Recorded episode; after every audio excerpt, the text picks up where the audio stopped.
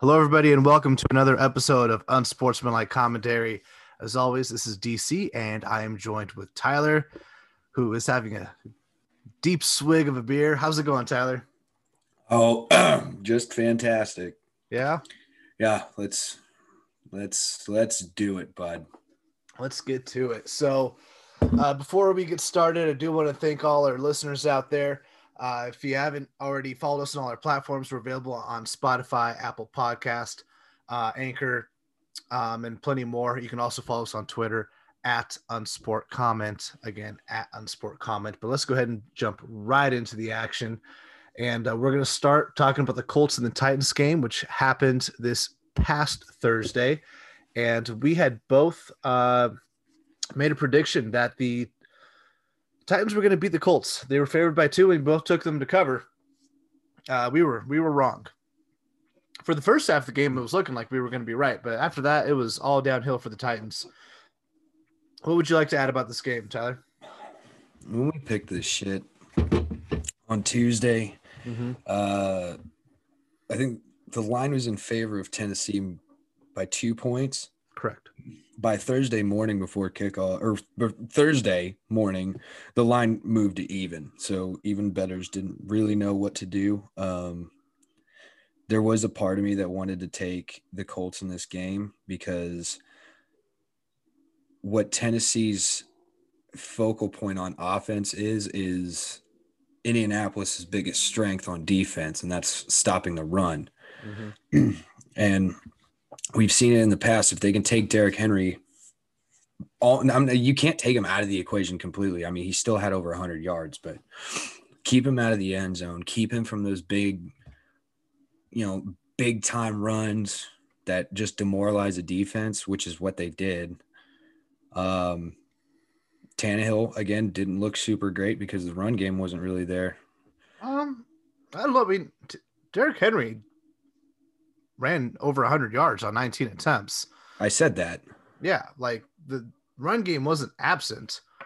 I, I didn't say it was, but it, the run game was not what it usually is for Tennessee to be effective on offense. in, in the second half, yes.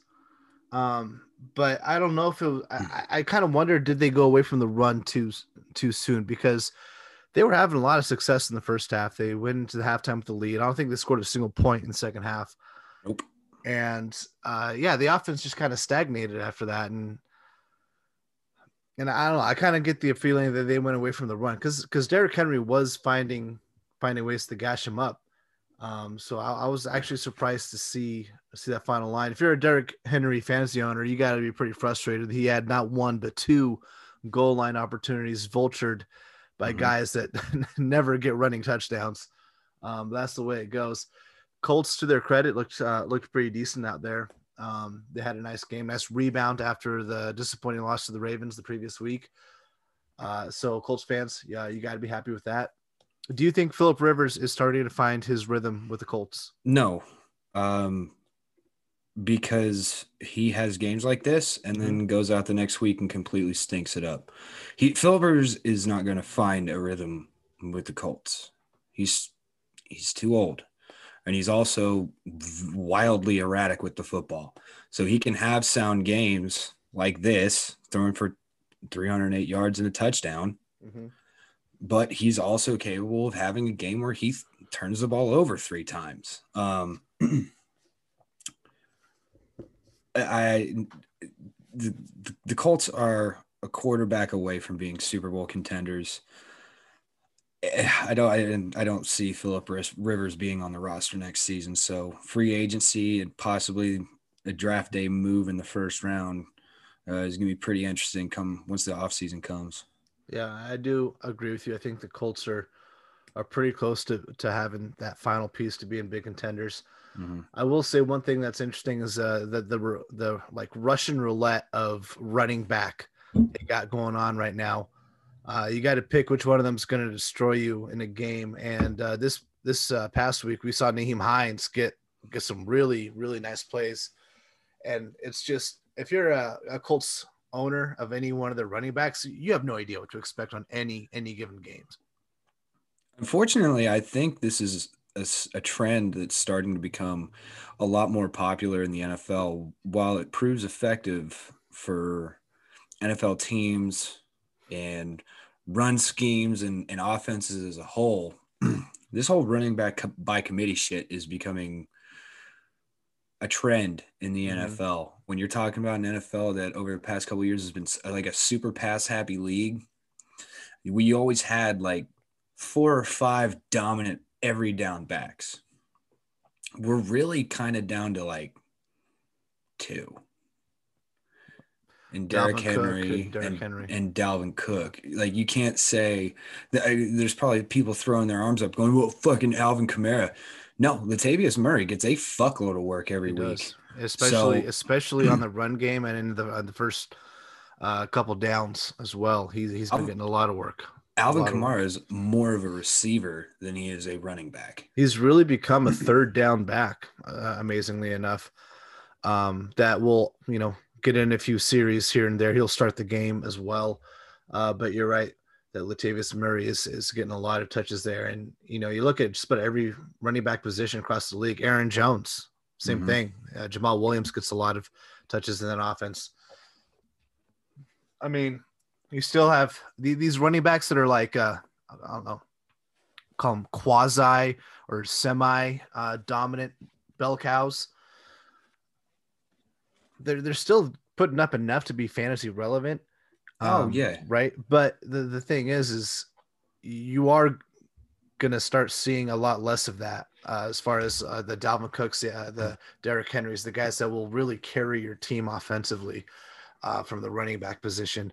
And for fantasy players, I don't know. I don't know if that's a good or a bad thing because I do think it's going to add parity to leagues in the sense that uh, it's going to be a lot closer. It's really going to be hard to say, yeah, this is the team. Christian McCaffrey. We've tried about Christian McCaffrey.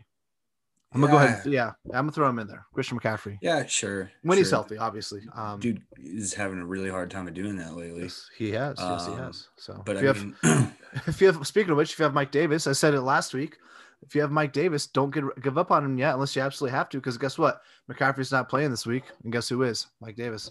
yeah, and he draws a really bad matchup going back into that starting role. He does, he does, but he's he's had some decent games against bad matchups, so we'll see how it goes. But anyways, we're not here to talk about that. We are here to talk about the upcoming games of the week, and let's go ahead and dive right into those. Uh, Washington football team versus the Lions at the Lions, I should say, is going to be our first game we're covering. We're going to start with the best game of the week right here. Detroit favored by three and a half points. What do you got? Mm, Yeah, I got him covering. Like, you're talking about two underwhelming teams, Yes. right? You've got Washington, who is just a fucking mess on the offensive side of the ball. hmm Especially now that they, that the quarterback got hurt. I mean, Kyle Allen being out, you got Alex Smith coming in. All right, Um, Alex Smith getting his he's getting his first first official like he's played in the last two or three games, but he's getting his first official start at quarterback since his leg injury on the 18th of November, almost exactly two years ago. mhm. Um, but I mean, it's a great story. There's a lot of people clam- clamoring that he should be the comeback player of the year, and eh, no, not really. Like it's super impressive that he's worked his way back onto the field, but comeback player, a lot of the comeback player of the year conversation comes from, you know, coming back after a bad injury and you know playing well, which he has not. He's Mhm. looked really shaky in the pocket. Yeah, no, Um, he, he has. Um, it's you know, it's uh, he plays a very first of all, he plays a very difficult position. Yeah, Obviously, uh, one position where just being a little off your rhythm, uh, just a half second off your rhythm, can make make or break. You know, be, be a huge difference on as to are you making the correct pass, the correct read, versus are you throwing an interception. And he definitely is rusty. That that, is very clear. He's no spring chicken. He's obviously up there in, in years already. Um, he, he's been in the league for a while. Yeah. He's, what, you don't you don't like the that that it's phrase? such an old man reference. Yeah. He's no spring chicken, folks. Let me tell you, 23 skidoo. Blah. Get the fuck out of here. Um, No, I mean Washington has lost five consecutive road games dating back to last year, and in those five losses, they're only averaging 17 points. Yeah, Detroit's not that great either.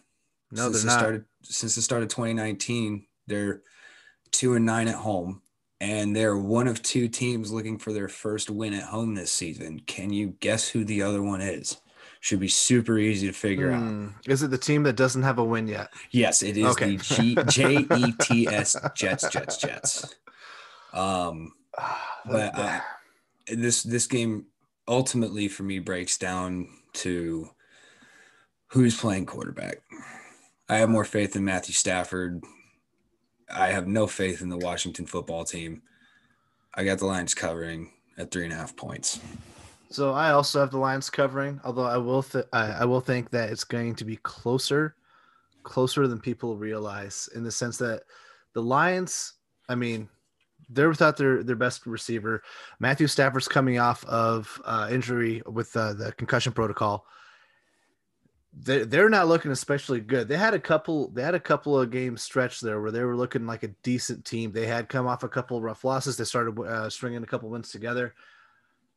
They have since then lost whatever mojo they had going on, and the Washington football team is one of the best uh, at guarding receivers um, and and eliminating the pass game. They have only allowed one receiver to get over 80 yards against their defense this entire season. So the Washington football team is going to present a challenge for the Lions, and it's going to come down to can the Lions, with their running back committee, be able to move the ball on the ground? Because if they can, then yeah, they're they're going to go ahead and take this one pretty handily. If they can't take the ball, uh, can't move the ball on the ground, they are going to have a hard time moving the ball through the air against this underrated Washington football team uh, pass defense. Yeah, I mean, I didn't necessarily come out and say it was going to be a blowout. I just I at three and a half. Essentially, you're you're you're asking, are they going to win by more than a field goal? And I'm like, yeah, I think I would so tilt, yeah. I would tilt more towards Detroit right. than Washington, who in a game last week that we all picked them to beat the fucking Giants didn't Correct. happen. So I'm gonna try and just get my GPA up. I'm taking the Lions at over. Okay, me too. So next game on the docket, Jags and Packers. This is the biggest mm. line of the week at 13 mm-hmm. and a half points in favor of Green Bay. Yep. Do you have them covered? I mean, obviously, we, we you have the backers winning. Do you yes. have them covering? No. So you're taking them at under. I'm taking them at under. Okay. Tell me why. I'm I'm I, I disagree with you, but go ahead and give me. You can disagree with me all you want, man. All right, all right. Green Bay with Aaron Rodgers at quarterback is mm-hmm. 14 and 3 in games against teams with a winning percentage of 0.125 or worse. That's what the Jaguars are. Mm-hmm. They have they have one win. Mm-hmm. The Packers not even I'm I'm taking it back to last season. In games that they were supposed to win outright have looked pedestrian in some ways. Their defense is not that great. Uh, Jake Luton, Luton, or whatever. I mean, he looked fairly decent. Yeah, against yeah, the Houston Texans yeah. last week, uh, even in a loss. Sure. Um, I mean, yeah, a, a very me, close loss. Yeah. I just I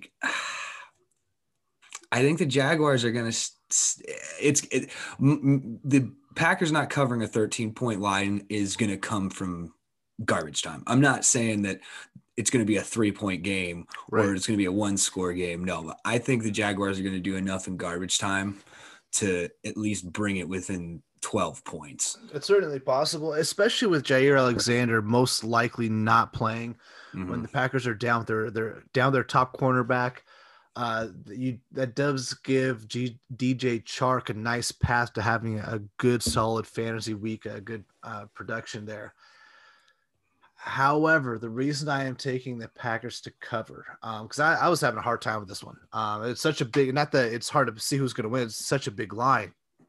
It's, you know, it's really hard when you're, you're picking a line that big. And so I looked at what what the each team's been doing lately And in their last five games each, the Jaguars have had three games where they have lost by more than 13 and a half points, right? By 14 points or more.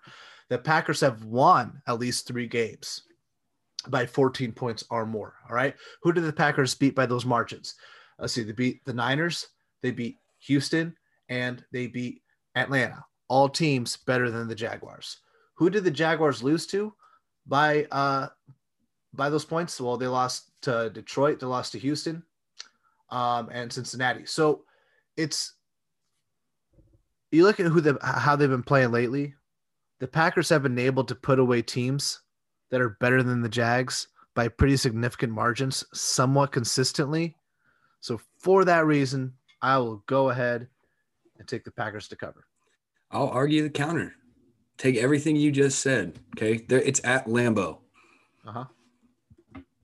Nobody's expecting the Jaguars to contend.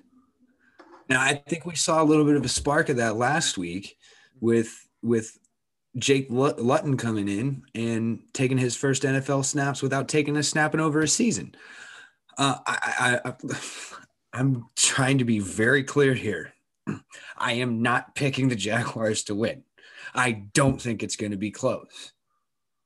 But I think I, I think it's gonna something something is gonna happen happen in garbage time. Sure. I mean it's it 13 pulls, and a half is a big line. Yes. That is a big line. Um, you can you can be up 20 points and then the other team gets a garbage down time touchdown and boom, there it's a 13 point game. There there goes the line. Um, I, yeah. Here's yeah. a here's a just an interesting little stat that I saw this afternoon. Uh-huh. Uh Davante Adams joined this season, joined Calvin Johnson as the only players in NFL history to have three games with 10 receptions, 150 receiving yards, and a touchdown in a season. Wow. That's Megatron playing the whole year. Adams has only played six games. He's been and and this I, I could easily see him adding his fourth game like that this week because there's nobody on that Jaguars defense that can cover him. Yeah. I agree. Um he is I, I think you gotta say he's he's the most dangerous wide receiver. And I'm not gonna say he's the best all around yet, but he is the most dangerous in the sense that Dalvin Cook is the most dangerous running back. But I'm not necessarily sure he's better than Derrick Henry. Davante Adams is the most dangerous wide receiver. I'm not sure, sure he's better than D Hopkins yet. Um, right, yeah. right. But um, he's he's he's incredible. Yeah, his his footwork, his foot, like I think I said it a couple weeks ago. But Davante Adams' footwork is simply amazing. The way he it's makes. Yeah, like he makes uh very, very sophisticated routes look so simple and easy. But if you were to try to go out there and do it, you'd be tripping all over yourself. Absolutely. Yeah. yeah. No, when he's healthy, Adams is a, a top. T- it's between him and D Hop at this point. Right. Like, Julio's fallen out of that conversation. Michael Thomas was never really in that conversation for me. I I'm sorry. I, I have a hard time holding Michael Thomas on the same conversation fucking tier as Davante and DeAndre Hopkins. When really Michael Thomas, like I don't know, seventy five percent of his work comes off of slants. So. I don't. I don't. I'm not as dismissive of Michael Thomas as you are. I don't think. For, I mean, I think we both could say that you can't look at this year's body of work because he's been injured. But I get what you're saying. Last year he had a big season, but a lot of it was like you said, he was producing off those like uh, yep. those short routes.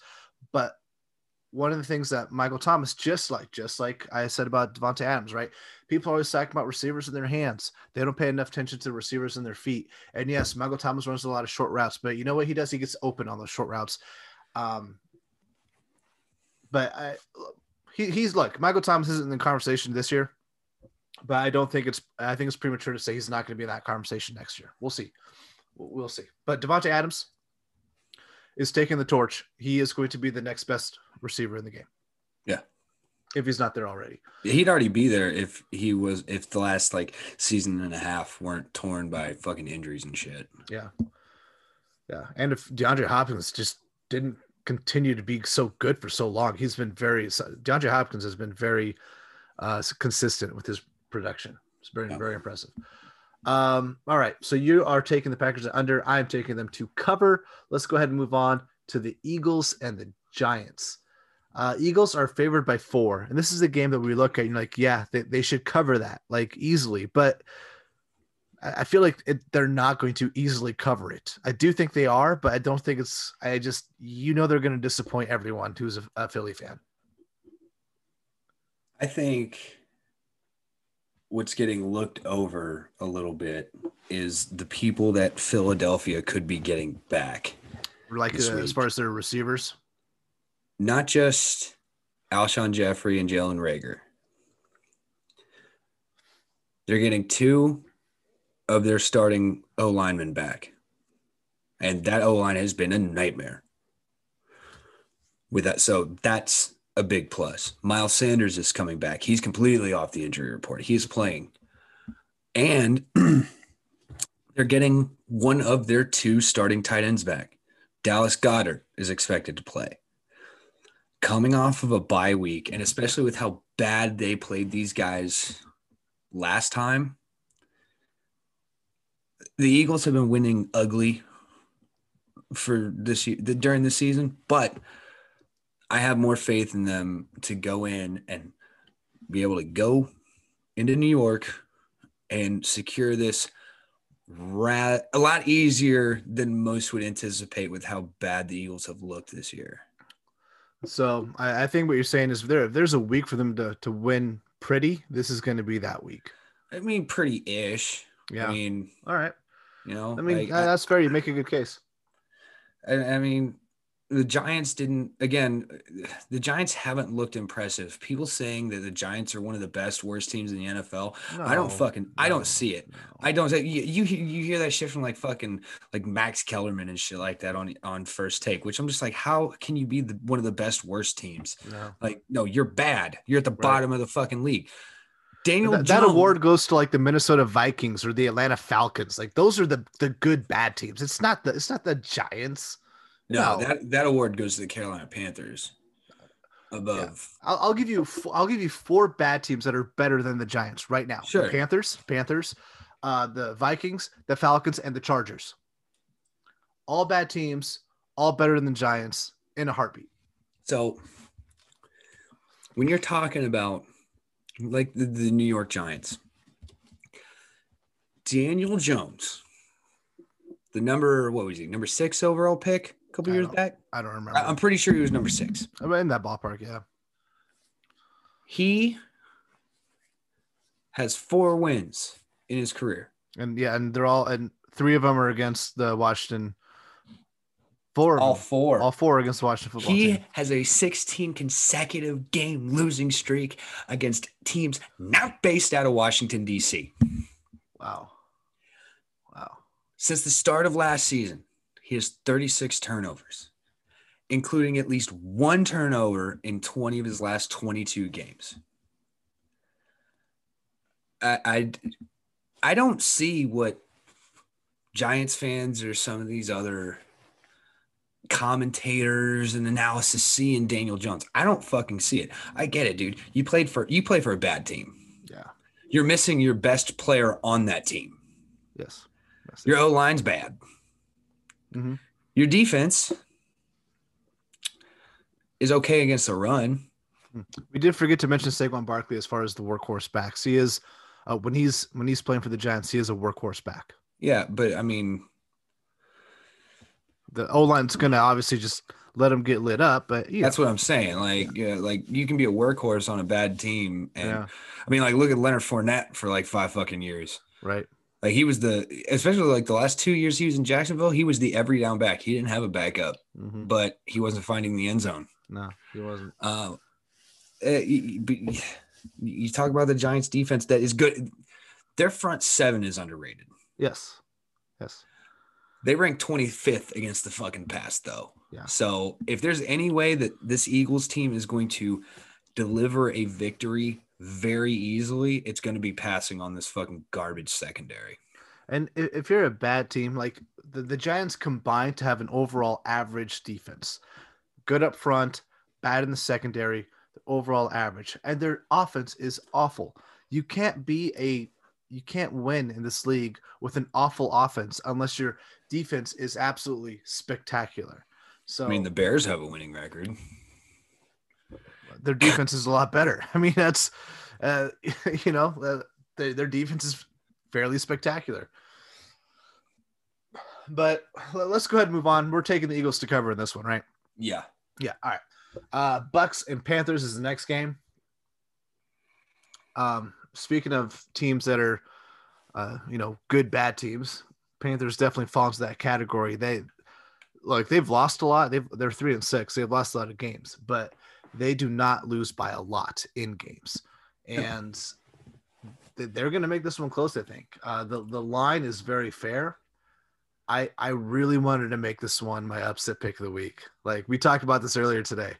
I really wanted to, You but I just you- couldn't you- pull the trigger. I couldn't you because don't have the Buc- because you Tom don't have Brady. the Bucs covering. I have I have them under. I, I'm taking them at under. Ooh, that's that's even that's almost ballsier than picking them as an upset. Yeah, no, I'm I'm taking the Bucs at under. But the, the look, I I can't take the Panthers to win because Tom Brady got his ass kicked so bad last week. And he's not the type of guy that's gonna do that two weeks in a row. No, and I have a stat to back it up. Yeah. Yeah, no, and I know, I know you do. Like it's I, I, I got I, I got one right. I'm looking right at it. I, right. I'm so happy you took him at under. go ahead. I, I, I'll save I'll save that one for last because it's my favorite. Okay. So you're already talking about a Panthers team that got Christian McCaffrey back for a week, and then poof, he's gone again with a new injury. Poof. And it sucks because it wasn't even a game like they didn't even win. That sucks. Yeah. Like they played the fucking they played the they played the Chiefs close, man. They like they, They were an did. onside sick uh, an onside kick recovery away from from potentially winning that game. Mhm. Um, but eh, Bridgewater hasn't had to face many teams with dominant pass rushes outside of Tampa. I mean, the the Chargers they played I think in week three. Mhm. Uh, okay, yeah, that was Herbert's second start, and they ended up winning that game. And you obviously you got Joey Bosa, uh, Melvin Ingram. In in the week two game though, where the Panthers played ho- or the Buccaneers played host to the Panthers, Bridgewater was sacked five times and pressured fifteen times. Mhm. The Bucs beat the brakes off the Panthers in that game. Now I get it. You know, maybe that was Bridgewater still finding his way into this offense with, I mean, coming into a new team, uh, new head coach, you know, no OTAs, no preseason. Who knows? Maybe that was it. But not just on the pass rush side, Tampa Bay averages 77.9 rushing yards allowed per game and 3.3 yards per rush, which are both league bests right now. And Mike Davis has shined. He's he's he's done a lot of good. Mhm. I think it's going to be a little bit too much for him though. And Brady, I- I'm giving it to you from the fantasy side for for Brady. Following his last four single digit fantasy performances, that following week averages 21.3 points. Mm-hmm. Brady has gotten lit up four or five times in his career by 30 plus points and then comes back that next week and absolutely dominates. And if if there's a defense he can try and fucking dominate, yeah, it, it's going to be that Carolina defense. It has looked better than advertised, but no. Bucs are the Bucs are absolutely covering that line. It's so the Panthers defense very good against the pass, very bad against the run. One of the best pass defenses in the league, one of the worst run defenses in the league. Eh, we're going to have to see Tampa Bay come out and try to establish the run game. I mean, this is a team that just had a game where they set an NFL record for fewest rush attempts with Yeah. five, and one of those being a kneel downs. If they use that kind of, I'm, I'm- that's not going to happen again, obviously, right? But if they go with that kind of a game script, they're playing to to to, uh, to Carolina's strengths on defense. They need to establish the run. They need to figure out what their run game is. And right now, it doesn't feel like Tampa Bay has a whole lot of confidence in their running backs. And that's an issue because this is a team that you want to use your running backs to exploit. You want to run the ball against the Panthers. Todd Gurley made this team look silly with yardage, not just with t- forget touchdown with yardage. Todd Gurley, right? This is the guy that that can't break six yards in the game. He had over 100 yards against this this defense running the ball. So Tampa Bay is going to need to run the ball.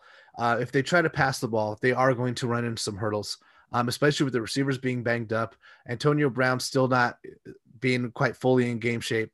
Um, and and Tom Brady, this is the, you know we talked about this before. This is this we're entering the second half of the season, and for the past three years, four years maybe, his uh, Tom Brady has had uh, significant statistical declines in his game in the second half of seasons.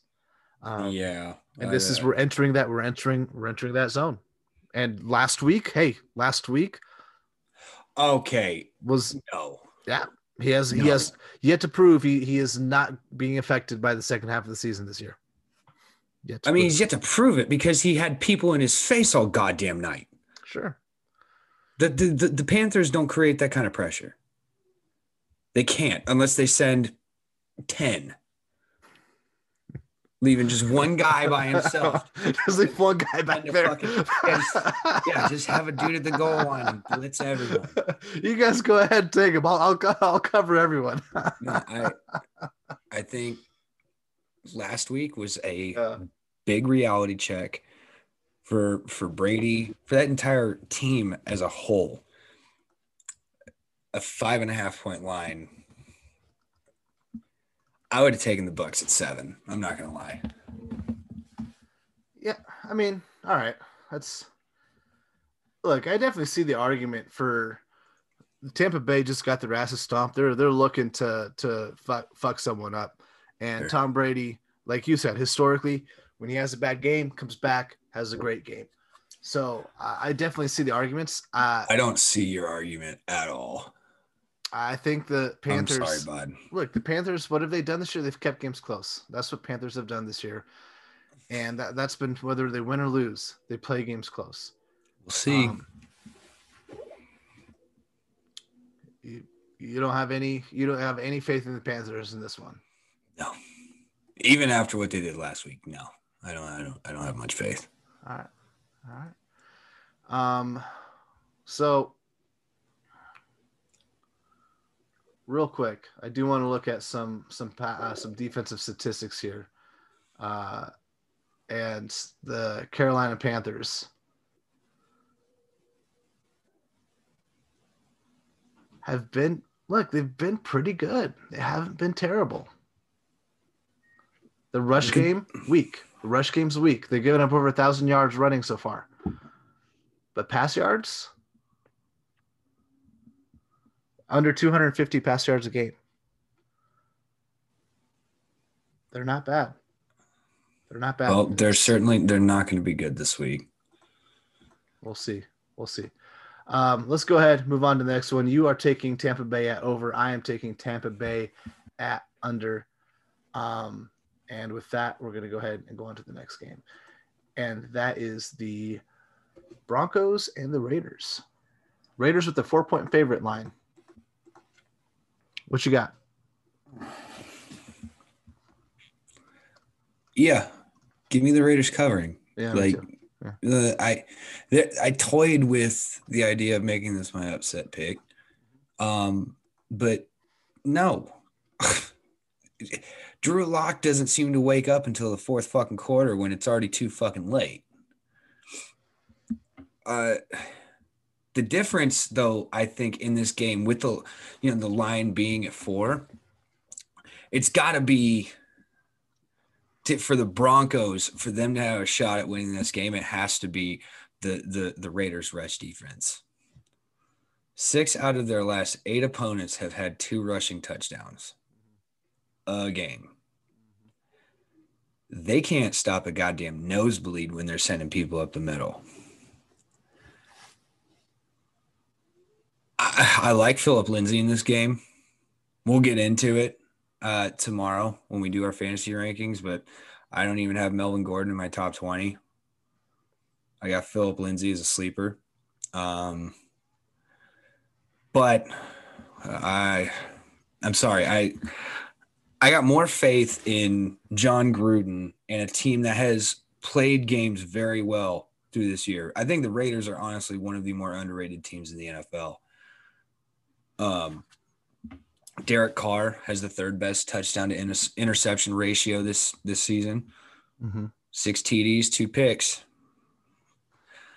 I, I, just I don't I don't have enough faith in Drew Lock putting together a complete game for me to choose the Broncos over the Raiders. I have the Raiders. It's hard home. not yeah. As someone who's not a fan of either team, it's hard for me to like look at this game objectively and not be like, yeah, the Raiders are the better team. They are. Uh, the Raiders are clearly the better team. They're more well balanced on offense, more well balanced on defense. Um, I mean, they're not. The teams have both teams have weaknesses and and issues, but I think the Broncos have significantly greater issues than the Raiders. Raiders are at home, like you said, and uh, this is only a, a four point line. I don't see much. I don't see much argument to make for the Broncos in covering this one. I, they could. They could. The, the, Raiders aren't a dominant enough team to say for sure. Yeah, this is this is going to be like hands down safe bet. But I also don't see much argument for the Broncos on their side. Give me the Raiders. At, give me the Raiders at four. Who do you think is the better team, Raiders or the Falcons? Raiders. Okay. See, the Broncos just, just lost, lost the Falcons, yeah. to the Falcons and didn't make up a lot of their fucking time until garbage time. Yeah. Yeah. Um, but I do think that the Falcons are they're a weird team to use in that kind of a that, that kind of a comparison because no, they're not. Yeah, no, they are because the the Falcons. I don't know what the fuck you get with the Falcons. They're so they're so inconsistent. They're some teams are inconsistent from game to game. The the Falcons are inconsistent from quarter to quarter. You know what I mean? Like I don't I don't fucking know what the what the Falcons are gonna do. But yeah, I think the Raiders are a better team. They're a more consistent team. So uh, I'll take I'll take the Raiders. Yeah, no, I I got the Raiders covering in this yeah. one. All right. I I just all right. Yeah. Anything else you want to say about this game? Yeah, yeah, we're good. Okay. Uh. Okay, no? moving on. okay, so we'll go ahead and take our first break. Coming up next is going to be the second uh, slate of games that we got to talk about. So stick around. More football talk coming up. Welcome back, everybody. It is time to get into the second half of the games, and I think this is where we get into the, the really good games and the lineup for this week. We're going to start with the Chargers and the Dolphins. Uh, two surprisingly entertaining teams to watch this year. I don't think anyone would have said, uh, you know, at the start of the season, hey, you know what? In week 10, I look forward to the Chargers and the Dolphins playing, but I actually look forward to them playing. This should be a fun game. What a neat take to have Thank on you. this game. That's, that's just so so cool. I can't say, you know, in week nobody thought at the beginning of the season. Week 10, I'm looking uh, Well, tell me I'm wrong. Tell me I'm wrong. Yeah, I'm not I don't wrong. know. No, yeah, I, I can't. Not wrong. You've got the number five and the number six pick going head to head this week. Yeah we all figured that both would be starting for their teams at the halfway point of the season. Yeah, but I mean, we, we didn't think that any team would be like entertaining. And the teams are I'm not talking about like forget the the matchup between the prospects. I'm talking about the actual games. Because Throwing the Chargers jazz yes, hands up. fucking the Chargers are losing, but they've been playing really entertaining games. They're playing teams very close, putting up a lot of points. And the Dolphins have been much better than expected at five and three. So, at, as one and a half point favorites, who's taking this one? The Chargers are winning this game. I don't buy into fucking. I'm not buying into a hype right now. Okay. I'm not.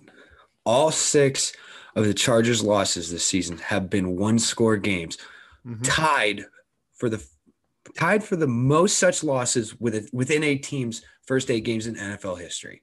Mm-hmm. I, I'm sorry. I'm. I think Justin Herbert is the better quarterback.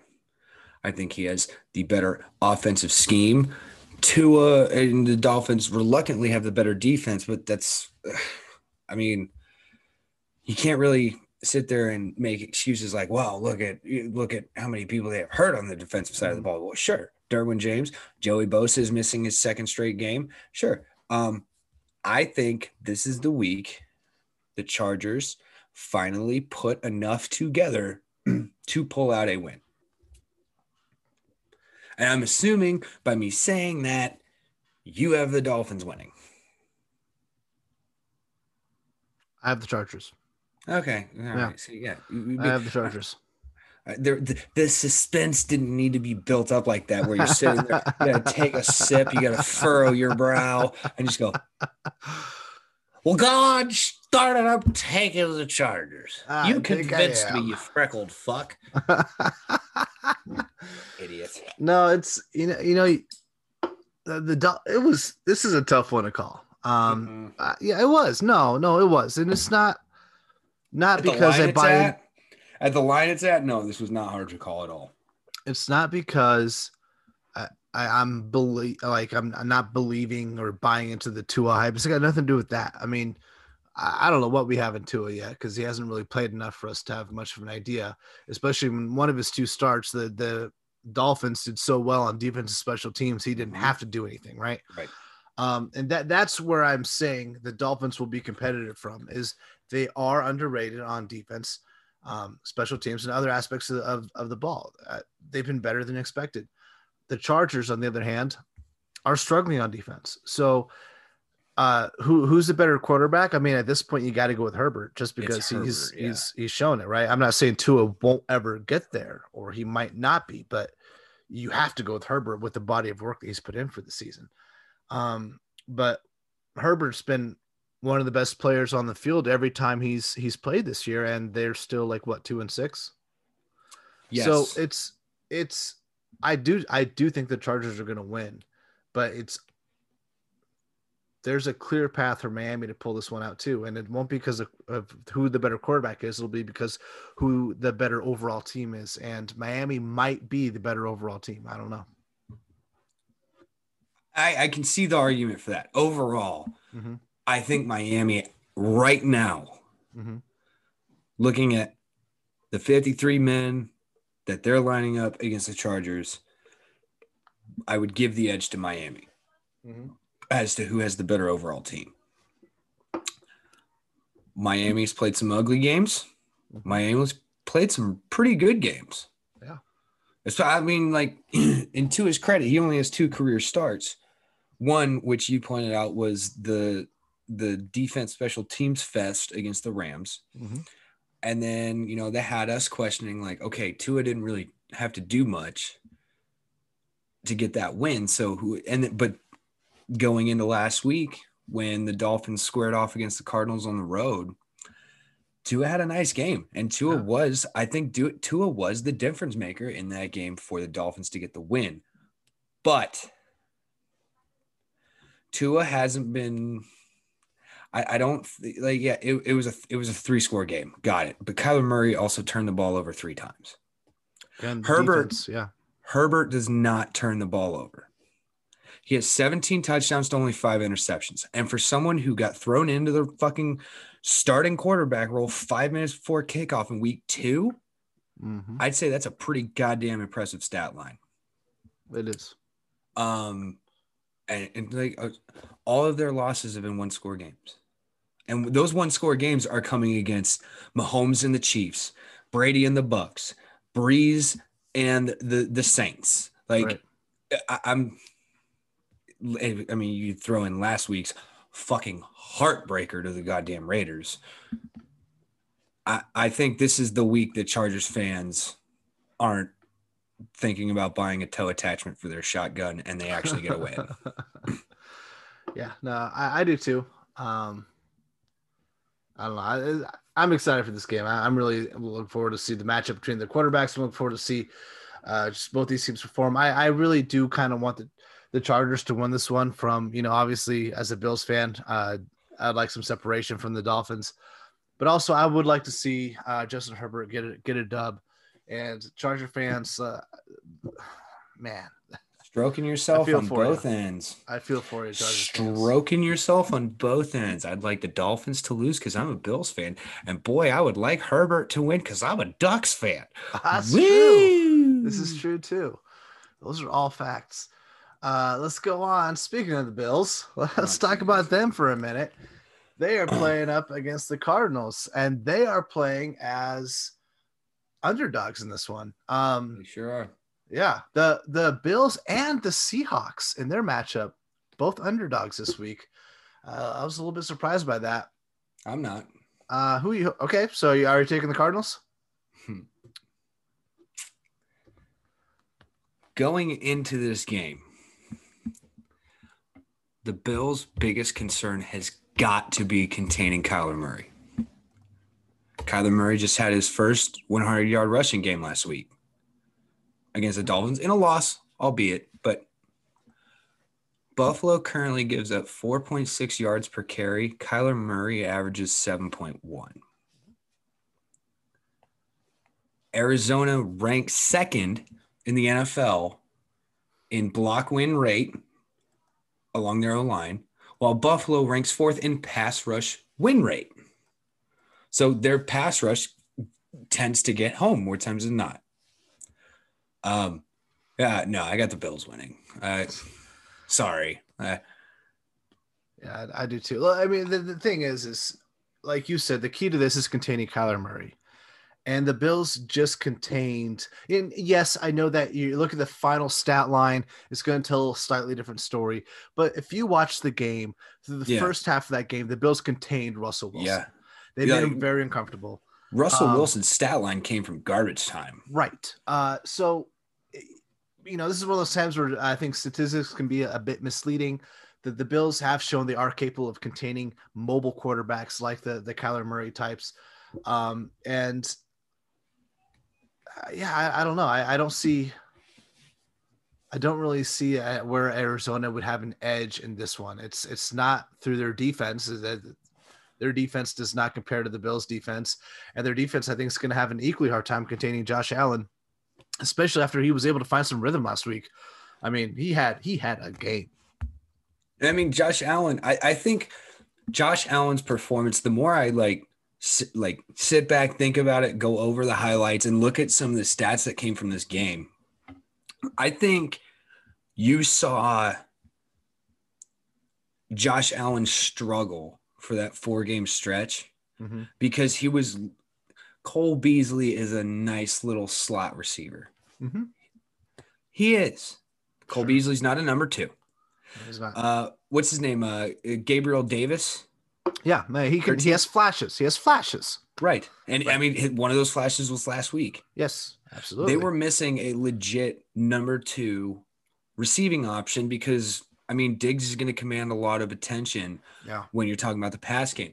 With John Brown, when John Brown came back, hmm that opened up multiple aspects of that offense for Josh Allen. He had Yes. options to get that ball around that field. He also had the option to be able to tuck it and run it if he so Correct. chose. Because that's what John Brown does. He stretches defenses Yeah. out. And when you have a mobile quarterback, having a quarterback that stretches defense doesn't just open up the other receivers in the passing game. Like you said, it opens up the running lanes for the Yeah. quarterback to be able to scramble better. Absolutely. And I, I'm I'm sorry, the the biggest difference maker for me in this one, and it's why I don't understand the line. You got the Bills coming off a road win, a dominant road win. it, was no, they were. It was home. oh, it was, it was a home home. game. I- It was home. Okay, Yep, it sorry, was home. doesn't matter. Doesn't matter in what I'm about to say. When when there's empty, when the stadiums are empty, who cares? Right. You get a dominating win for the Bills. Right. At home. Mhm. Over the Seahawks. And then you had the Cardinals lose at home to the Dolphins. Explain to me why Arizona gets the two and a half point favorite when Card- when the Cardinals are the ones at home. I don't know. I the biggest difference between these two teams, both have dynamic offenses. Mhm. Only one of those teams has a defense, though, and that would be Buffalo. Buffalo is going to win this game. I'm not going to so much say it's necessarily going to be a blowout. I think Arizona will find a way to stay in the game hmm ultimate I, and I don't see it. I don't think it'll be as big of a fucking commanding blowout as as y'all had last week against Seattle, but right. I could easily see this being a 10 point game. Sure. Look, I mean, and, and, this is one of those games, you know, like we always say, any given Sunday, the, the Bills could very well lose. But I, I have a hard time seeing them being the underdogs in this one. And I mean, the line is at two and a half points. Had it been a half point more in favor of uh, the Cardinals, uh, this would have easily been, I think we would both be fighting for making this our upset pick of the week. Oh, absolutely. Uh, part of me wanted me to take it as my right. upset, but I'm like, it's not three points. Right. So. Yeah. Uh, one dynamic I do want to look at real quick is the Arizona running game, which obviously, aside, let's remove Kyler Murray. We have Chase Edmonds, who disappointed in his time, his uh, his one start that he had. Yeah. Um, had decent volume, but not much uh, to show for it. And we have Kenyon Drake, who is looking like he is going to be suiting up for this. Um, how do you see that backfield playing out this week?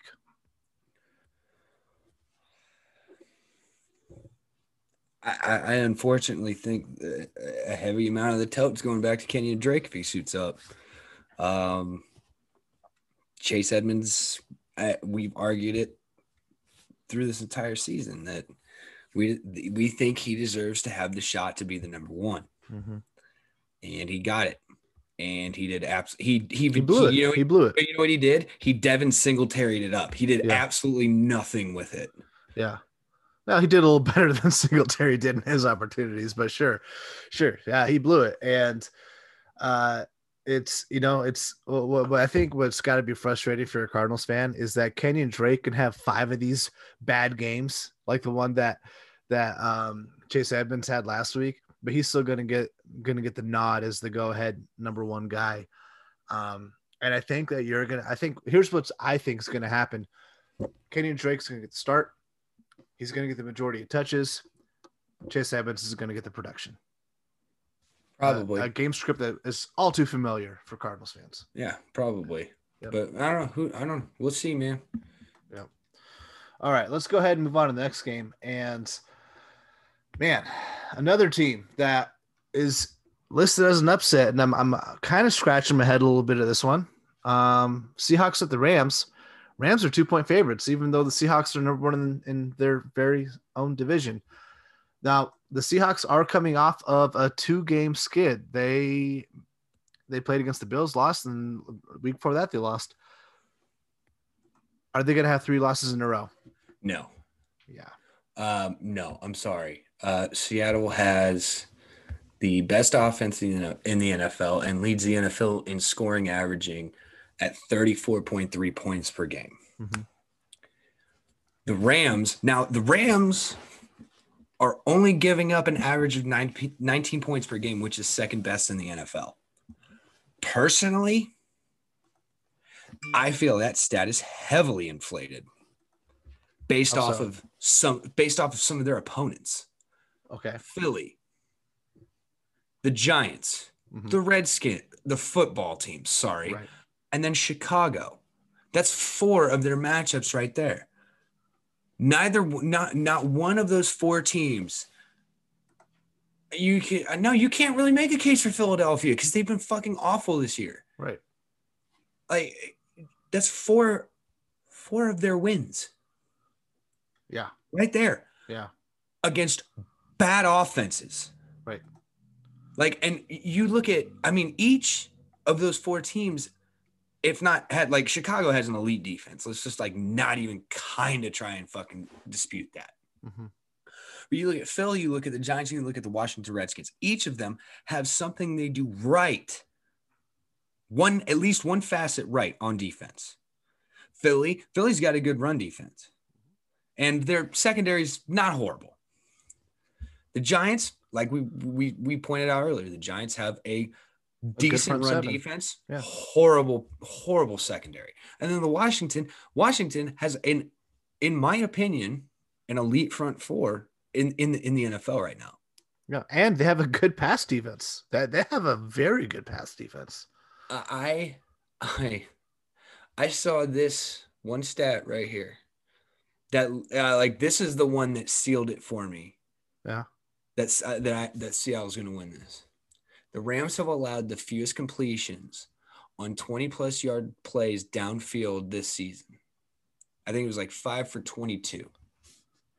And are the only team in the NFL that has yet to allow a passing touchdown on such a play. So the Rams have yet to give up a 20 plus yard touchdown this season. Russell Wilson has seven touchdowns on those throws this season, tied for second most in the NFL. Yeah. Um, Russell Wilson has not looked good the last two weeks. And now I want to make a quick correction. Um, I said that the the Seahawks have had a two game skid. That that's incorrect. They they lost to the Cardinals, beat the Niners, and then lost to the Bills. So they've lost two out of three. So my apologies there. Thank um, God for the Niners to set everybody correct. But but you know, you look at who have the Seahawks lost to. They've lost to the Cardinals, they've lost to the Bills. These are not bad teams. They've lost to very good competition. Um that said, the Seahawks haven't necessarily beaten anyone worth mentioning. The, the best team they've beaten has been the Dolphins. They beat the Falcons, they beat the Patriots, they beat the Cowboys. Okay, that, that amounts to nothing. They beat the Vikings, beat the Niners, and they beat the Dolphins. Uh they have yet to beat a quality like what I would consider to be like a true quality caliber team. Um, and I think the the Rams are kind of in that same boat. So these are two teams that I think have somewhat inflated stats, but I still got to take the Seahawks in this one. Okay, so so you, you said that the, the, Seattle has beaten the Dolphins, mm-hmm. the 49ers, mm-hmm. uh Vikings, Cowboys, Patriots and Falcons. Okay, so the the Rams squeaked out a 3-point win over the Cowboys. Uh-huh. They lost to the 49ers. Correct. And lost to the Dolphins. I don't give a shit. This is not an elite team. Yeah. It's they're not. Now, albeit Seattle still has the worst defense in the NFL. They do. Strictly talking from a fantasy perspective, if you've got any piece of that fucking LA Rams offense, oh, you need to start them. Yeah. All you need to start. Oh, Jared oh, yeah. Goff is one of my top quarterbacks this week. Absolutely. Absolutely. Goff is Goff in the last four meetings against Seattle is averaging 331.8 passing yards per game. And and and they're the, the Seattle's that was Seattle wasn't that bad the last four meetings on the defensive side of the ball as they are now. Goff's going to have a day as long as he doesn't turn it over. It's not enough I think Russell Wilson is such a professional. And in my opinion, when you take in all accounts, I think Russell Wilson is the best quarterback in this league right now. Taking a close loss to the Cardinals, beating up on the 49ers, whoop de fucking do right now. Mm-hmm. And then getting shellacked by the Bills. I think the Rams are going to come into town and they are going to beat the fuck out of that team. Just like the like the redheaded stepchild. Like you are not elite. You do not belong in this conversation. If San Francisco wasn't the lead in the league in players on injured reserve, you wouldn't even be in this conversation. I think this is a uh, this game is going to be a Mer- like a race. Sorry, a race from the beginning. I think that Seattle's going to come out and they're going to come out gunning. They're going to come out slinging. They're going to be putting up points. The Rams are going to be trying to keep up. I, I, I like the Seahawks to win this one. I mean, obviously, I think they're going to cover. This to to me personally, this is actually one of the easier and safest bets for me to make. The safest bet though that you can make in this game to me is the over under, which is at 54 and a half points. And I think they're they're going to go over. I easily see this game going over oh, yeah. with the with yeah. the way that these teams have played each other in the past. Yeah, yeah, this is both teams are scoring in the 30s. Um, give me give me the over under at give me the over at 60. I don't care. It, this is going to be a fun game to watch. This is going to be this this is going to be this year's Rams Chiefs game from like 2 years ago. Yeah. Where it was like it, both teams were in the 50s. Like right, this is right. going to be a fun game to watch. Yeah. Uh, Russell Wilson 28 touchdowns on the season. Um, almost on just under 300 pass attempts, over 2,500 yards. He's on pace for a 5,000 plus and uh, 56 touchdowns. Mhm. That's what he's on pace to do this year. Uh, DK Metcalf, man, let's look at this guy right now. 43 catches through eight games, right? Uh, 788 yards, so just under, just shy of 100 yards a game, and eight touchdowns. He is pretty much a 100 touchdown, 100 yard, one touchdown machine. Is Mhm. is what he is. You can bank on him every, and he's going to do more than that this week. He's going, he's his average is going to go from just under 100 yards a game to over 100 yards a game. I like it. Yep. All right. Uh, so we both agree. Give us the Seahawks in this one, and they're going to uh, quote unquote upset the Rams. Uh, man, I a couple of these lines I don't between the Seahawks and the Bills. I do not understand those those lines this week. Let's go to a to a game which uh, with a much more uh, logical line. 49ers and the Saints. Saints favored by nine and a half points. What, what are your Niners going to do here? Do we have to spend a whole lot of time on this one? I'm gonna tell you right now. I have the I have the Saints at under. Yeah, no, the Saints are covering this goddamn game. I don't They're know covering. if I, I don't know if you just saw what the Saints did to the number two defense in the NFL a week ago, Yeah, yeah, Re- I did. I did. but you're okay. Yep. All right, well, Yep. Yep. I will take the the added GPA average. I appreciate that. Um, since week five of this season, San Francisco is in the bottom ten defensively defensively in opponent completion percentage. Drew Brees in the last three games has completed 78.9% of his passes. yeah, They are going to roast this team. I, I'm calling I'm calling it right now. Nick Mullens somehow finds his way. He gets benched again. We see CJ Beathard. Who knows? They they brought Josh Johnson back. Uh, fucking who's that? Yeah, exactly. He's played for everybody. I, I no, this is not going to be. I'm I'm really going to try my hardest not to watch as much of this game as possible. yeah. You know what? I'm I'm thinking about it. No, you don't get to change it, bitch. Uh, no, it's nothing official yet. Yeah, I'm changing it.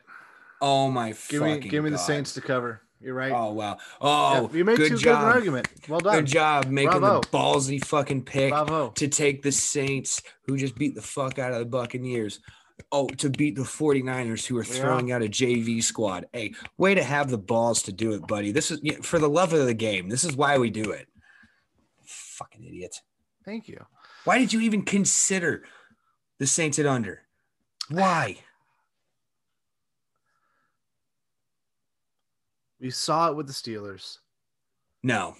This is different. You know, you know where I'm going with this. This is different though. It, it was the, the hangover effect, right? And No. this was this said all like all the makings of the kind of game that has that hangover. A team you're supposed to beat. You just came off a big This is win, This like a, is different. a, a, a demo, like a literally you just demoralized and humiliated an, a division opponent. But no, I'll This is different. The biggest piece that the Cowboys were missing are Dak Prescott. Shall I run down the list again? okay. Well, all right, Nick Bosa. all right, all right. I know I don't. I don't want to hear shut about up. the Niners. I Shut don't no, hear- shut up. I don't Well, this, we're ta- we're talking about the about Niners. You brought up the Oh fucking Cowboys God. during oh this. my god. Uh, Dee Ford, Ah. Richard Sherman, yep. Kwon Alexander got traded Uh-huh. to the goddamn Saints. Yep. Uh, let's see. Uh, Quan Williams, Mm-hmm. Raheem Mostert. Mm-hmm. I don't care about Tevin Coleman. Deebo, Deebo Samuel. Uh, Jimmy G. fucking- Whatever. The guy Yeah. who's going to be putting his house up for sale next year. Uh-huh. Um, Uh-huh. fucking George Kittle. How Yeah. about that? The list goes on and fucking on. Okay. The Cowboys were sorry before Dak went down. Okay. Yeah. Um, but to, answer your question, I was looking at, at this as a potential hangover trap game for the Saints. But, But the thing that thing that I remember too is that the Saints are, you know, the Niners, correct me if I'm wrong, beat the Saints last year. yes, they in a did. playoff very, game. in- no, in a very Or it was- thrilling 48 46 win in the Superdome. Yes. And that was when George Kittle Yes. uh, just absolutely went beast mode yeah. uh, and made that catch. And he decided to just like yeah. uh, Drug like- three people down for like yeah, 15 yards and then got a Chuck Norris the fuck out of these guys. Yeah. Yeah. No, no, you know, uh, now that I think about it, I think the Saints have enough reason to want to beat the Niners for them to be caught off guard for this to be a trap game. So give me, yeah, I'll take the Saints to cover. All right, let's move on. Oh, what a pick! Oh God, you're so good. You should be getting you should be getting paid to do this. Yeah, yeah, yeah you're right. Bengals and Steelers. Steelers seven half point uh, favorites. I'm taking the Steelers to cover in this one. Yeah, me too. Make your case. I'm done talking first. so, the Steelers uh, have one of the most dominant uh, front sevens uh, they're going to see in this league, and the Bengals have one of the worst offensive lines. Joe Burrow has been nothing short of incredible with what he's been able to accomplish this season. And I'm sure he's going to have a couple of great plays in this one. I'm sure he's going to surprise people with, what, with some things he can do in this one. But at the end of the day, Joe Burrow has struggled when he has faced a lot of pressure. I mean, this is a, a team that's given up seven sacks, eight sacks in single games. And when you look at the Steelers and what they can they can do, they're going to make life very difficult for Joe Burrow, and, and they're looking to rebound. They just had they they had their disappointing game of the season last week. That you know they already had that. I don't see this being another occurrence. Um, they're not going to do that back to back. So give me the Steelers. The Steelers seven half point favorites. I honestly I would have taken them at ten points in this one. Um, I don't think this game is going to be very close. I I just don't. 10 points, I would have considered taking the under. But Burrow is the most sacked quarterback in the NFL. Right. At 28. The Cincinnati O line ranks 27th in the NFL in pass block win rate. Pittsburgh, on the other hand, leads league in sacks and yes. ranks second in the NFL in pass rush, pass rush win rate. And then you want to flip it over to Cincinnati's front four. They only have 11 sacks this season, and they are now playing without one of their biggest defensive key pieces in Carlos Dunlap, who now plays for the Seahawks. The only there's only there's only one way. There's only one way I, I don't see the Steelers winning this game, and that's if big if Ben Roethlisberger doesn't play. Mm. He's currently on the COVID list.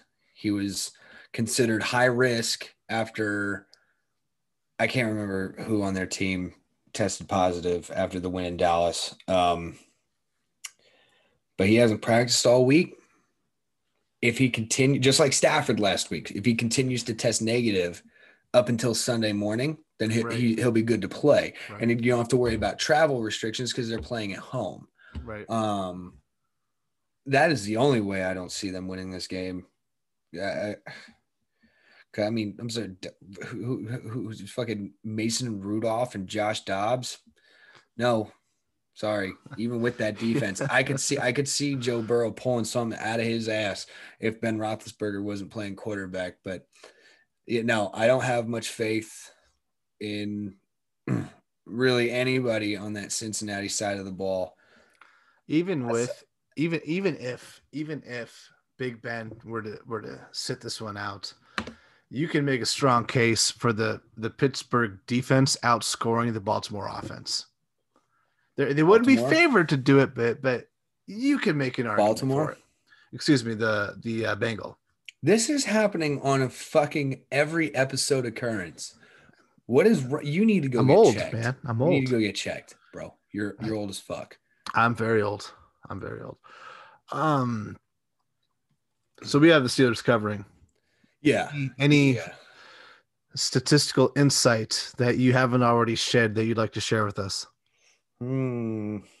No, I mean, Mixon's already been ruled out for this game. Mm-hmm. So Gio Bernard.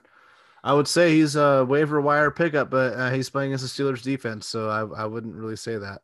I've got him in my top twenty this week. Oh, I got him in go. the top 20. He's yeah. towards the bottom half of that 20, but he's yeah. in there right. strictly off volume alone. Yeah. All right. Let's go ahead and uh, look at the Ravens and the Patriots. Baltimore, seven point favorite.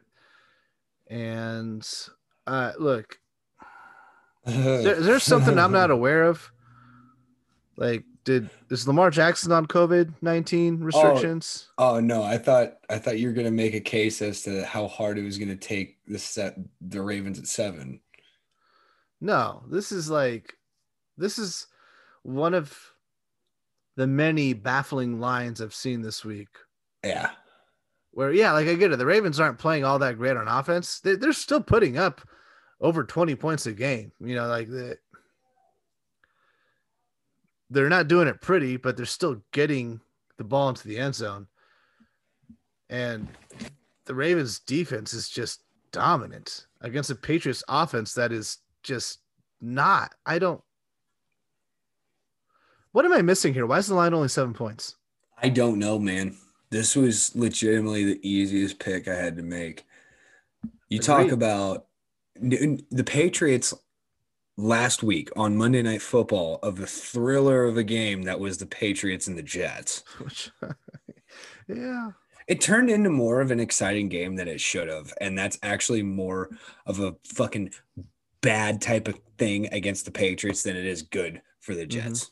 But New England, in their defense, just played their first turnover free game last week. First time they did not give up the ball. oh, there you go. Unfortunately, you got Baltimore coming into town, who has a plus four turn turnover differential in the NFL this season, tied for sixth best. Now, it would be a lot higher than four if fucking Jackson, uh, if old Lamar would stop turning the goddamn ball over. Correct. But I mean, if if there's if there's a week that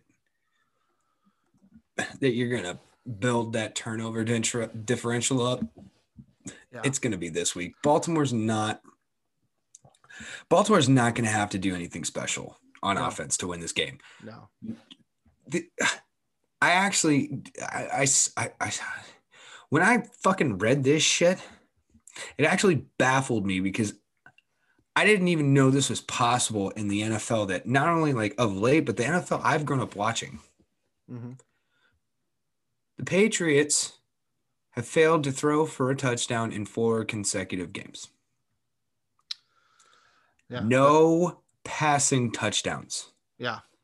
That does not bode well for them because the Ravens defense they're playing against has given up a total of 17.8 points a game, Yeah. has four interceptions, forced 10 fumbles, has 24 sacks, Uh-huh. and has and has scored has scored four times. The the Ravens have scored four touchdowns this year on Yeah. defense.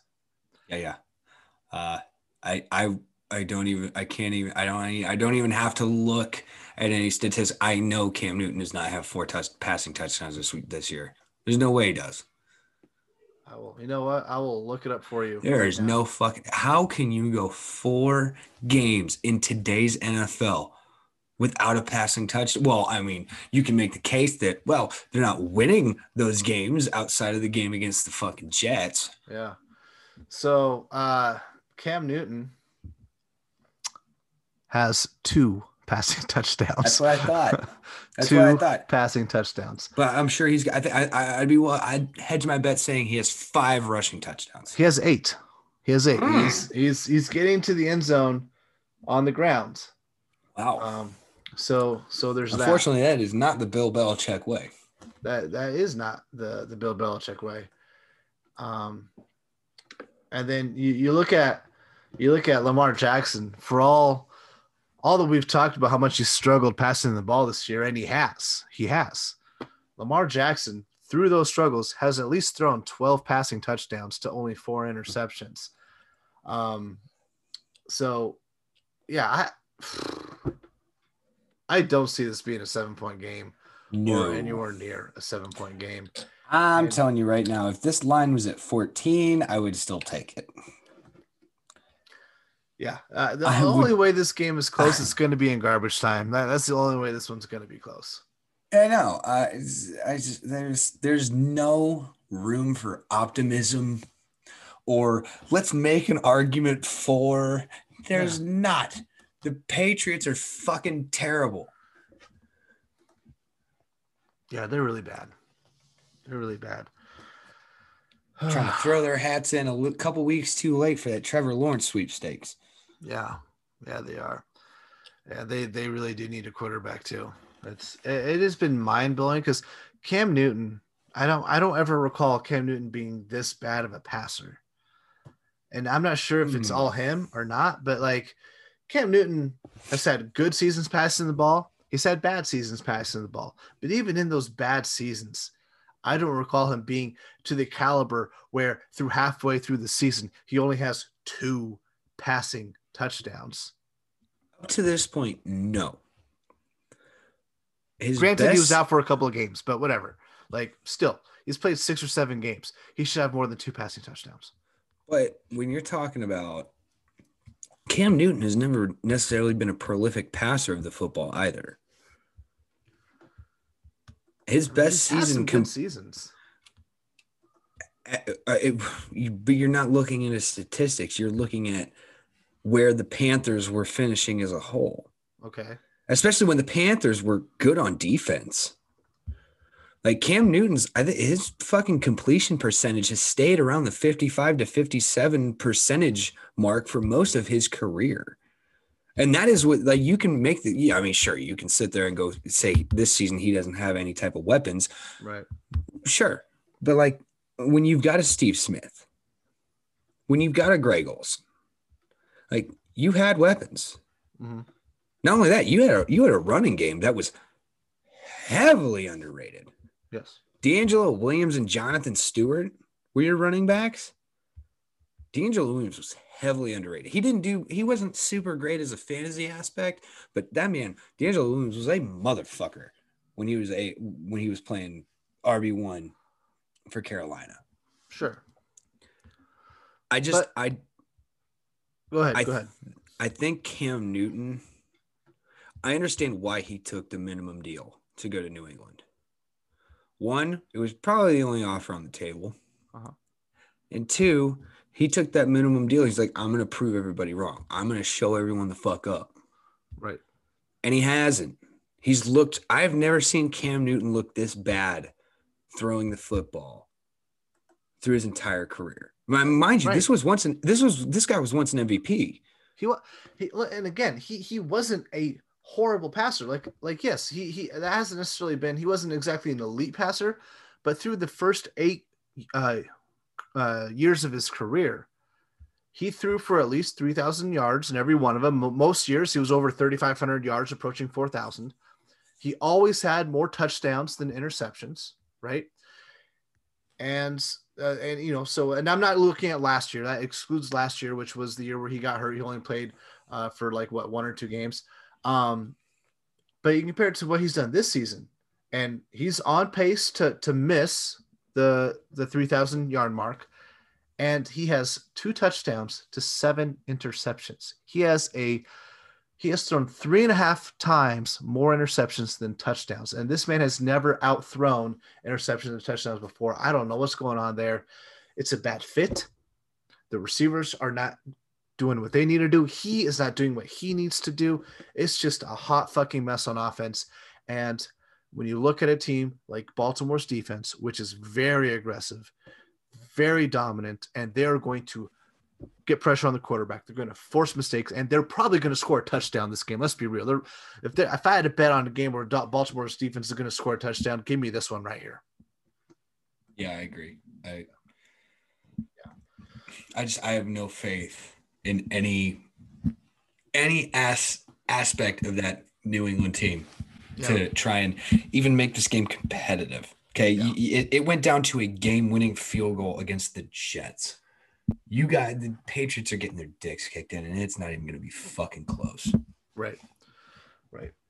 Uh, I agree. So that wraps up this segment. Next up, we got two games left to talk about, and those are going to be our upset picks of the week. So stay tuned and find out who we got. All right, let's get to it. It is time for the upset picks of the week. Tyler, give me your upset picks, you peasant.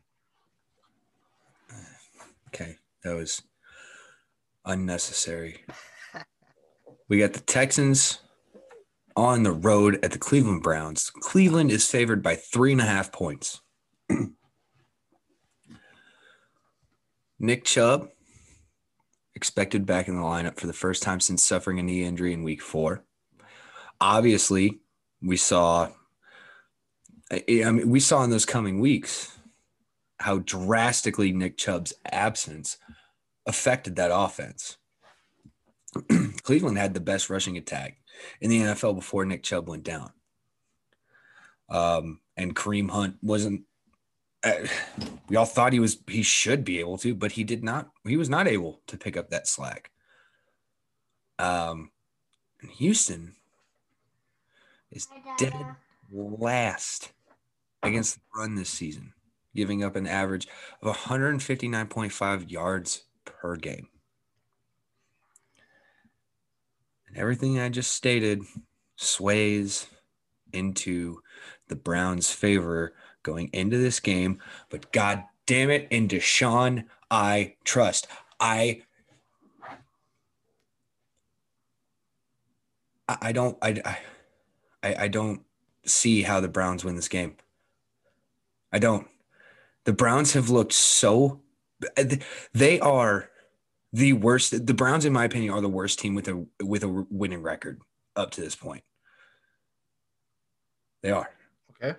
You can have a good running game. That's great. And Nick Chubb coming back, he is questionable to play, looking like a game time decision, but everything is trending in the direction for him to play.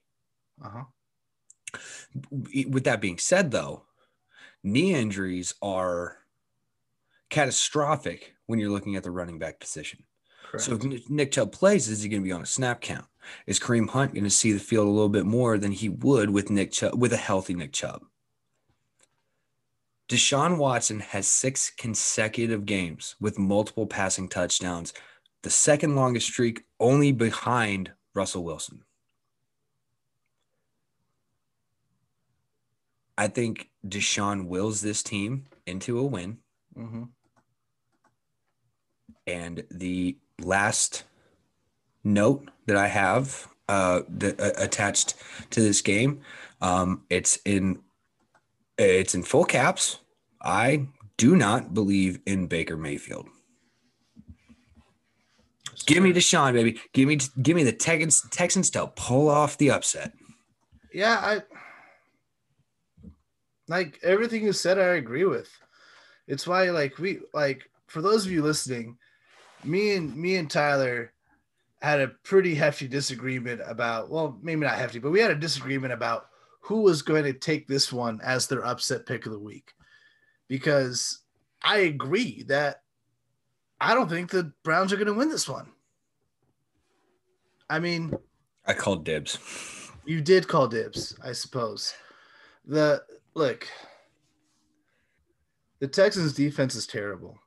And it, like you said, it plays into the Browns, especially if they go with the run game, which who knows if they are, they aren't. But the Browns aren't especially good at on defense either. They, they've actually given up a shit ton of yards and a Yeah. shit ton of points, right? The, Yeah. the Browns are also bad defensively. And you ask me who I have more faith in. Is it the Browns offense or Deshaun Watson? I g- yes, give me Deshaun Watson. It's Fuck yeah, dude. you made the exact same argument I would make. Like I'm am I allowed to pick like this is your pick, but am I allowed to agree with you on your pick? Is that we haven't covered this territory yet. This is No. new. This is new. No, we've I never can't agree we've- with you. We've never agreed on an upset No, pick. we haven't. We haven't. We have you have to roll with the Browns, much like I have to roll I with the have to team that you're betting against. I have I- I- yeah. Give me the Browns you- and under. Give me the Browns and under then.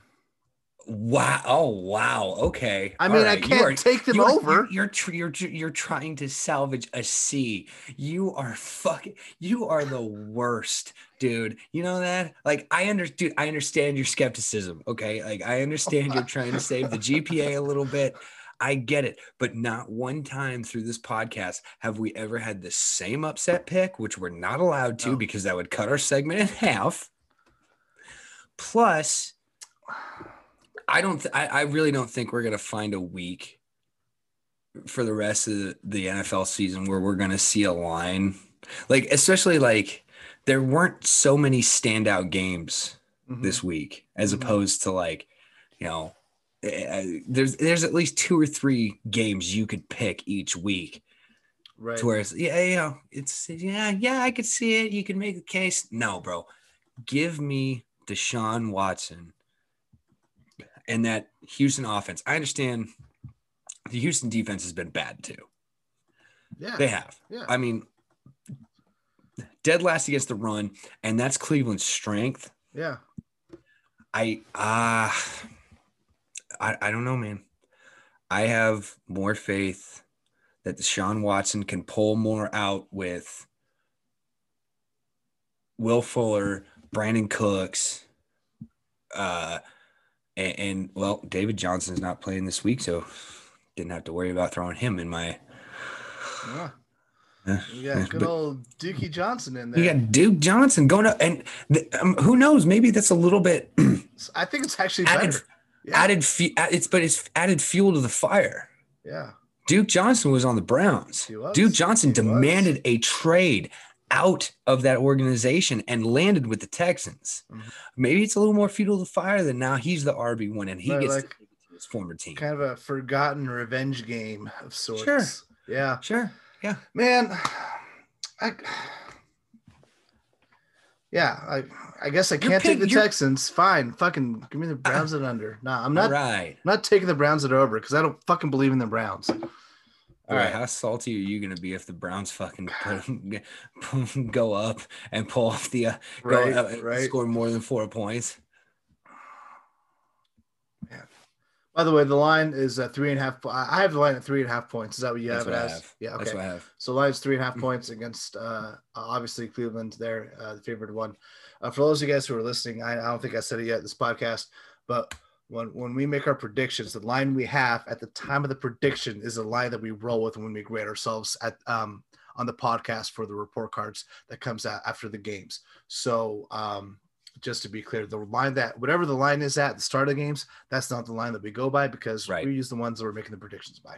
we do we do this we do these episodes picking each week's games friday evenings so Mhm. whatever the line is friday evening that's the one we are rolling with because i mean lines change Mm-hmm. people go in and out Mhm. saturday and then before game time i mean we saw it with the the the colts and the titans game when we picked Right. it tuesday it was in two points in favor of of tennessee and then it moved to even thursday morning so So All right. let's go ahead and look at the the very last game, uh, which I had to, like, you don't understand how pissed I was. I couldn't take the Texans. Like, you don't like. I was digging for another team. I'm like, all right, who is at least a three point underdog that might be able to eke out a win? I personally thought that you would take the Broncos over the Raiders instead of the team that you picked. No, uh, I- I don't get it. I don't so get it. bro. I have the Bears upsetting the Vikings. Um, the the Bears are three point underdogs to Minnesota, which is weird. You don't usually see a team with a winning record this at this point in the season uh, being underdogs. So a team that's like what they're the Vikings I think are three and six. Um, Make your case, bro. Make your case. like I get case. I, I get what the line is what, what what it is because the Bears have been awful on offense. They have been a hot fucking mess. All sorts of terrible. However, the Bears do have one thing going for them, which is one of the best rush defenses in the league. And the Vikings, let's not get it twisted. The Vikings are not a good passing team. They rely on Dalvin Cook. They rely wholeheartedly on Dalvin Cook. If the the Bears can slow down Dalvin, they're not going to shut him down, but if they can slow him down enough, like they were able to slow down, they were able to slow down Derrick Henry, right? If they can slow down Dalvin Cook, they have a shot. Because Kirk Cousins, when he doesn't have the pass game, when he has the run game going for him to open up the pass game, has looked like dog shit. So I have to I have to make an upset pick, and it can't be the Texans. So here is mine. Uh, I will take the Bears. They will slow down the rush defense enough to make Kirk Cousins throw the ball, which is a disaster, and they will win. It's going to be a low scoring game. Give me the Bears like I don't know, like like 17 to 15, some fucking weird ass score like that. So here's the only stat I can offer you to help your case. Okay. I'll take I'll take whatever I can get at this point. Kirk Cousins is 0 and 9 on Monday Night Football. Yes, he is. That is the longest losing streak by a quarterback on Monday Night Football. Yeah. He is yet to win on Monday night. Unfortunately, the team he's playing much worse on offense than Minnesota is. So bad. Chicago is averaging, and and I, I actually had to Google how to correctly spell this word to make sure I could get it in there. Uh-huh. An abysmal 19.8 points per game. Wait, you had a Google season. Abysmal? Yeah, I didn't go to fucking college, bro. Okay. Okay. All And I understand that I'm the only one looking at this and no one's fact checking me. And I could have spelled it however the fuck I wanted. And I probably still would have spelled or said it correctly. uh-huh. But I just wanted to make sure grammatically I was correct because you're a fucking cunt. right. 19.8 points per game, averaging 82.6 rushing yards per game. They ranked 31st in third down conversion Mm-hmm. and 31st in yards per play at 4.81 yards per play. Dalvin, you- you're right. Chicago, like Chicago's got an elite defense, and the way to slow uh, Minnesota down is take away Dalvin Cook. Yep. Dalvin Cook's going to face a fuckload of loaded boxes. Unfortunately, Kirk Cousins is a lot. He, you can't say Kirk that the Minnesota passing game hasn't been good. I mean, if you eh, if you're just looking at the last two weeks, they haven't had to be. Yeah. I mean, here's the crazy thing. Like I, I agree with you. Look, you look at look at these two teams and their passing attacks, Kirk Cousins. All right, I'm gonna read you some stats. Kirk Cousins, 1,855 yards. Nick Foles, 1,746 yards. Pretty comparable. All right. Okay. What does Uh, what does Kirk Cousins have? let me let me just keep going here. Kirk Cousins, 15 touchdowns to 10 interceptions. Nick Foles, 10 touchdowns to seven interceptions. Uh, obviously, like higher numbers for Kirk, but the the ratio is almost exactly the same. Um, but Kirk Cousins has done all that, has thrown more touchdowns, has thrown more yards, even if it is close, in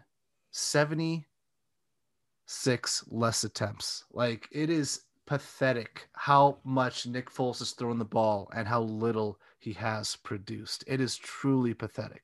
Uh huh. Yeah. Yeah. That would be why they are the second to lowest yards per play in the NFL. Uh-huh. You can load the box against Dalvin Cook. They're going to figure out a way to get the rushing game going. Mm-hmm. And if you can't, he Kirk Cousins has two very dominant receiving options on the outside. Load the box. One of them is going to get loose, whether it be Adam Thielen or it be Justin Jefferson. Justin Jefferson's played very well this year.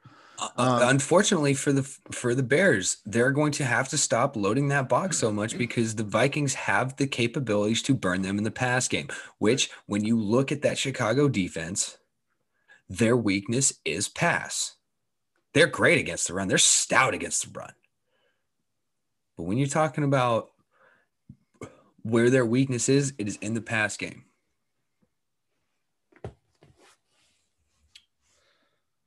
Yeah, it's it's going to be a rough one. Um yeah, it's Well, but, Kirk but, Cousins- but at the same time the Vikings have not been I mean there's a reason why they have a losing record, right? And it is because that despite all that Dalvin Cook has done, despite all that Dalvin Cook has done, they've managed to be bad enough in the other facets of the game that allows other teams to still beat them. So the question is, is that going to happen again today? And this is a game where the Bears are much better on one side of the ball than the Vikings are. The difference is the Vikings are much better on that other side of the ball. So it's your classic, uh, you know, is the offense going to beat defense or is defense going to beat offense? And you know what?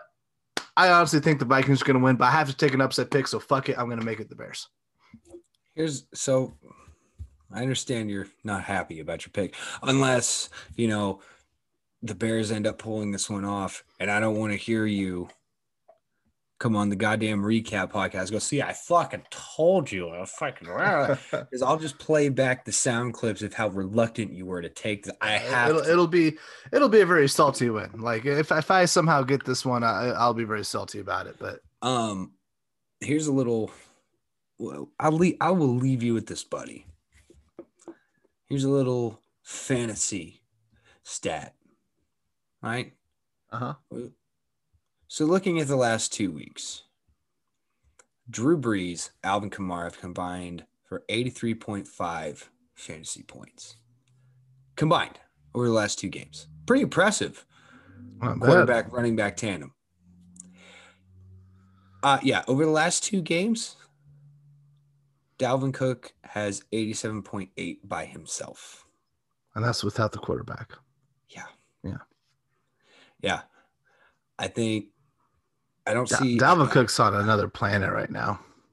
It, it what's what's more impressive to me, honestly, is like not so much a week ago, right?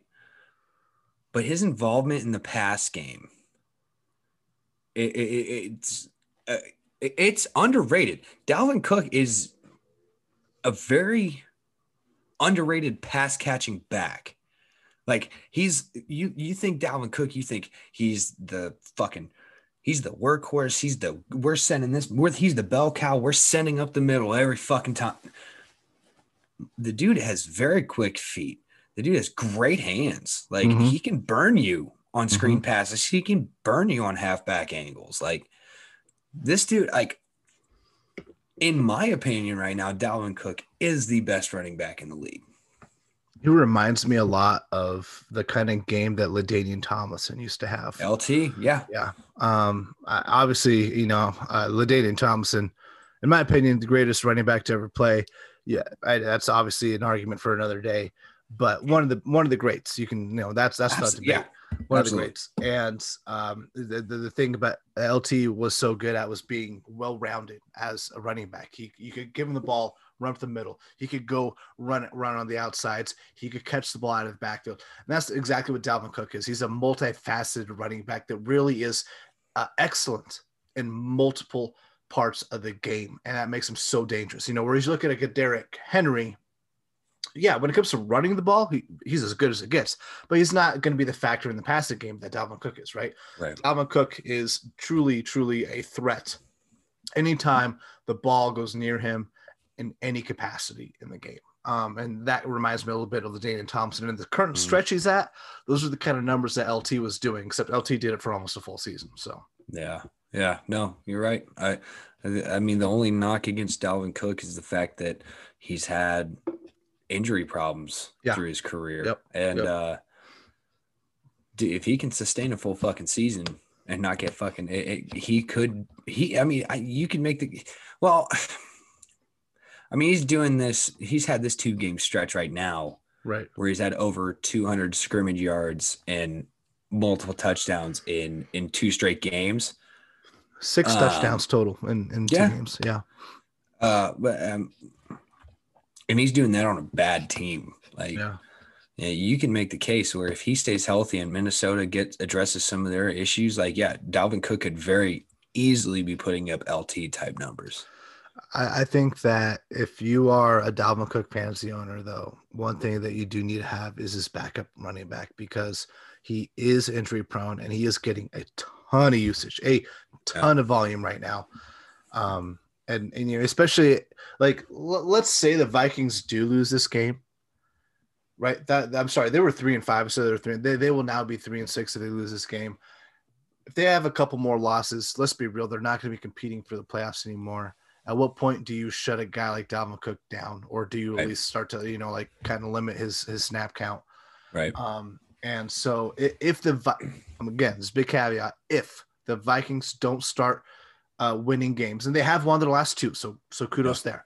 But Yep. if they don't continue that trend of winning games and they lose their next couple, two or three games, then Dalvin Cook's fantasy value will drop because let's be real, you you don't you don't want to take that kind of production and waste it on a wasted season and and, Right. and worse and risk the injury. So You're right. uh, that's all I want to put out there. Um, Tyler, any last insights or comments you want to say to all our listeners? No, great episode, bud. Um, can't wait to see how our picks turn out. I, I'd be willing to bet this is probably one of the weeks where you and I we we we, we didn't differ on what we picked, but we we we picked a couple of lines a little differently. Uh-huh. Um, so I'm I'm, I'm interested to see how this one plays out. Um, I am too. I am too. And it, you know, it's one of the ones where normally we have the kind of freedom to do whatever the fuck we want, but because we both had the same the same pick for the upset pick, we kind of had to enforce our own rules against each other a little bit, and uh, you know, kind of force some differences. So, um, oh, by the way, I'm guessing you're taking the Vikings in this one. Uh, I never didn't get the final line. Did you take them to cover? It's three points. Oh yeah, Yeah. uh, I I had them at two and a half, would. three. Yeah, yeah, I got the Vikings covering this game. Okay. Um, all right. Well, we'll see how these play play out. I think it's going to be a lot of fun, and uh, we'll go from there. Stick around uh, for tomorrow. Uh, tune in tomorrow. We will be releasing our fantasy picks of the week. That should be out sometime in the afternoon, uh, depending on what time zone you're listening in from. But that does it for today. That's all I got. Tyler. Yes. all right, everyone. Take care and good night.